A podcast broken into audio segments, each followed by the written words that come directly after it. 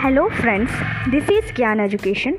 Friends, as you know that 2019 election is coming soon, we are going to talk about the Election Commission of India.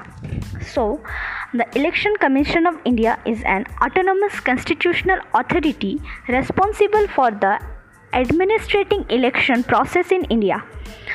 The body administrative election to the Lok Sabha and Rajya Sabha and state legislative assembly and legislative council in India and the office of the president and vice president in the country.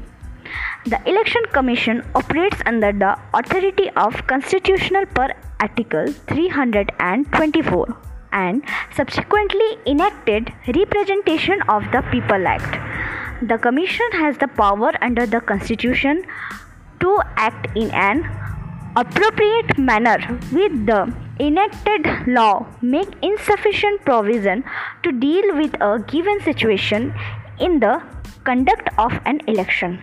Being a constitutional authority the election commission is among the few institutions which function with both autonomy and freedom.